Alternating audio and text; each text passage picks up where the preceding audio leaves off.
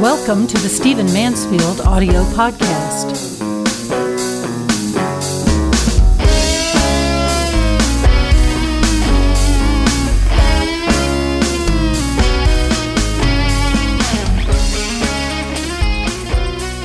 I'm calling this podcast Where Greatness Lies because I want to give you some things to think about during the summer. I'm very sentimental about summers. I love the long, lazy days. I love reading during the summers, traveling during the summers. And I, I, think summers are a great time to sort of ponder your life and consider your direction. Most organizations run on a calendar that has summer as sort of a downtime from schools to corporations. It's just a great time to consider our lives before we ramp up in the fall. And I, I want to urge you to consider that true greatness, true leadership greatness, lies in championing a people, giving voice to a people, uh, serving the cause of a people who cannot do it for themselves. This is what true greatness is. In our generation, greatness usually is mistaken for fame or talent or wealth. But the, the reality is that if you look at Lincoln, you look at Nelson Mandela, you look at Golda Meir, you look at Dr. Martin Luther King, you look at the great leaders of history, from Alfred the Great to whoever you might look at on, the, on the, in the pages of history, in almost every case, they they gave voice to a people who did not have a voice. They they helped and strengthened the people who had help from no other quarter. They championed the cause of a people that who needed a champion and did not have one otherwise. And so this is where true greatness is. This is where uh, I think many of us will begin to come together and feel ourselves fulfilling a purpose if we if we begin to understand that greatness is not about some of the things that we are pursuing even as leaders even in the leadership of the organizations that we are involved in but but there is a, a higher greatness uh, a deeper greatness a more meaningful greatness a more genuine greatness than what we have known I am tasting this just a little bit. Trust me, it's just the first taste of this in my meager efforts to speak for the Kurds. As you know, I've spoken about this many times in this podcast. I had the privilege years ago of getting to know the Kurds in Kurdistan and in Nashville. Uh, I have began to travel to that part of the world, uh, began to read their history, began to learn a great deal. I had some fine mentors, and trust me, though I am not the most experienced with them, though I do not uh, know as much as others do about them, I'm certainly no scholar in their field. I, I certainly cannot speak their languages or any other language of their region. The fact is that I simply care about them.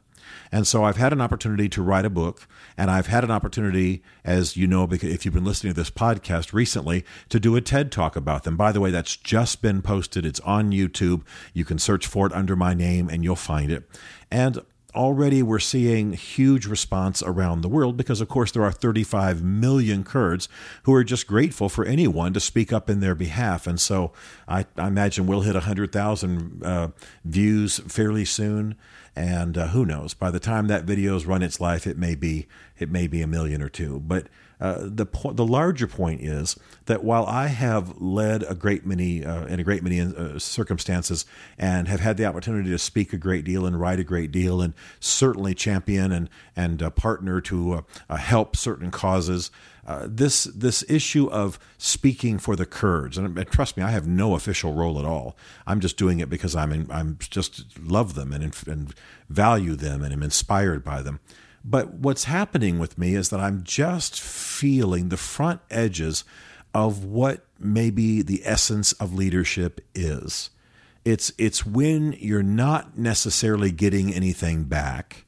It's when you're doing what you do out of a labor of love.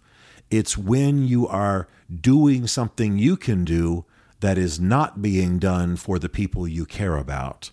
Uh, it's when you have given yourself to something larger than yourself, something that you can never fulfill on your own.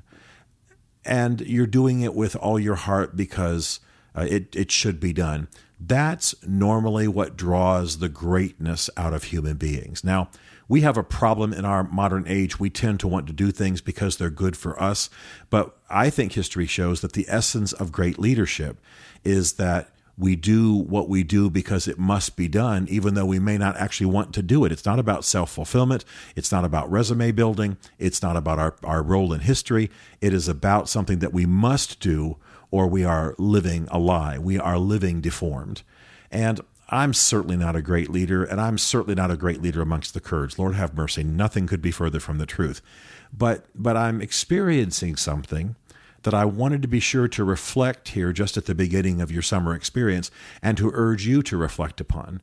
And that is that though I have led organizations for decades and have lots of opportunity for such things, I'm I'm finding something happening in me that is a, really kind of a loss of me. It's a diminishing of me. It's a letting go of self as I throw myself into the cause of the Kurds. Now, the cause of the Kurds for me is not just a political cause. It's it's about certain relationships. It's about a people who inspire me. It's about an ancient and a biblical people. It's about a people who are doing good in the world. But I'm not benefiting directly from that. I've made zero money on uh, in championing the Kurds. It's not about money. It's not about fame. You know, I'm not going to be the president of Kurdistan. I can't even speak the language. Uh, you understand what I'm saying? None of this is about a career track, God knows. But there's something higher and nobler and uh, more elevating that I feel like I'm connected to as I champion the cause of the Kurds. And it, it challenges me it challenges me. I don't lack for places and opportunities to lead, but this is something beyond anything else I've known. It's noble. It's beautiful. It's uh, it's a it's a command, so to speak. It's demanded by time and circumstances. Others will lead better. Others will write better. Others will speak better. But but I do it because I have to do it. And so I want to turn this towards you. The point the point is not me. The point is you as you rest over the summer, as you take your vacation, as you read good books, as you tool up for the relaunch of the latter half of 2016, the beginning of 2017, where in your life are you speaking for those who cannot speak for themselves?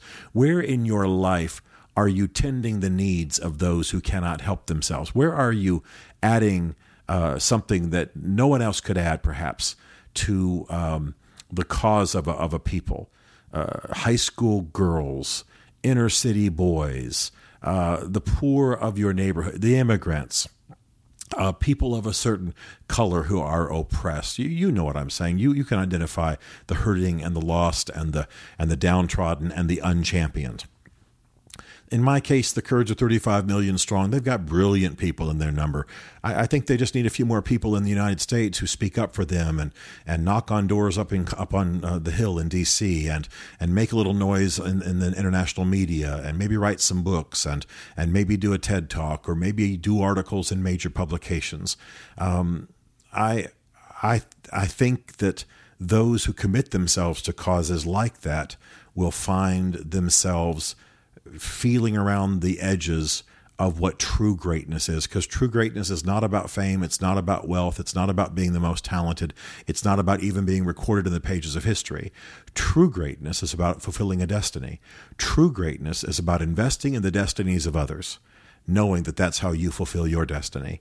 True greatness is about giving yourself to a cause that cannot give back.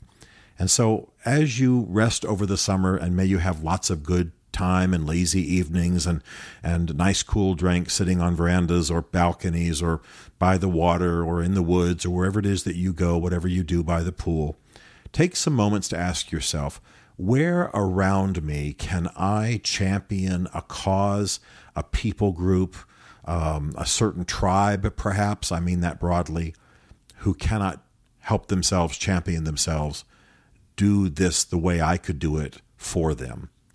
I think that your life may take on new dimensions and that the true essence of greatness, as, re- as I've redefined it, may take up residence in your life as you give yourself to something where you do not receive back, where you give yourself because you must, uh, you give yourself because the times demand it, and you give yourself fully.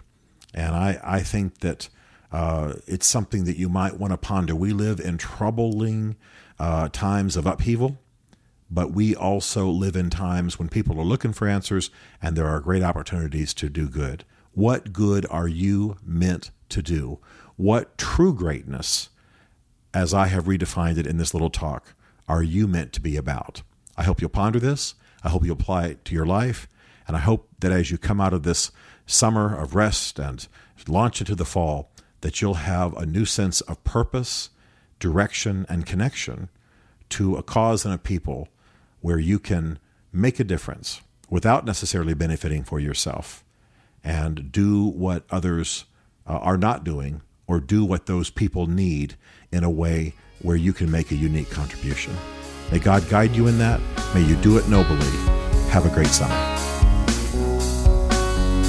Stephen Mansfield is a New York Times best-selling author, a popular speaker, and a frequent faith and culture commentator on Fox and CNN. His groundbreaking books on faith and society include The Faith of George W. Bush, The Search for God and Guinness, Mansfield's Book of Manly Men, and The Miracle of the Kurds. His new book is Ask the Question Why We Must Demand Religious Clarity from Our Presidential Candidates, available on Amazon. Learn more about Stephen at StephenMansfield.tv. The Stephen Mansfield podcast is directed by Isaac Darnold, who also wrote, produced, and performed the podcast theme song.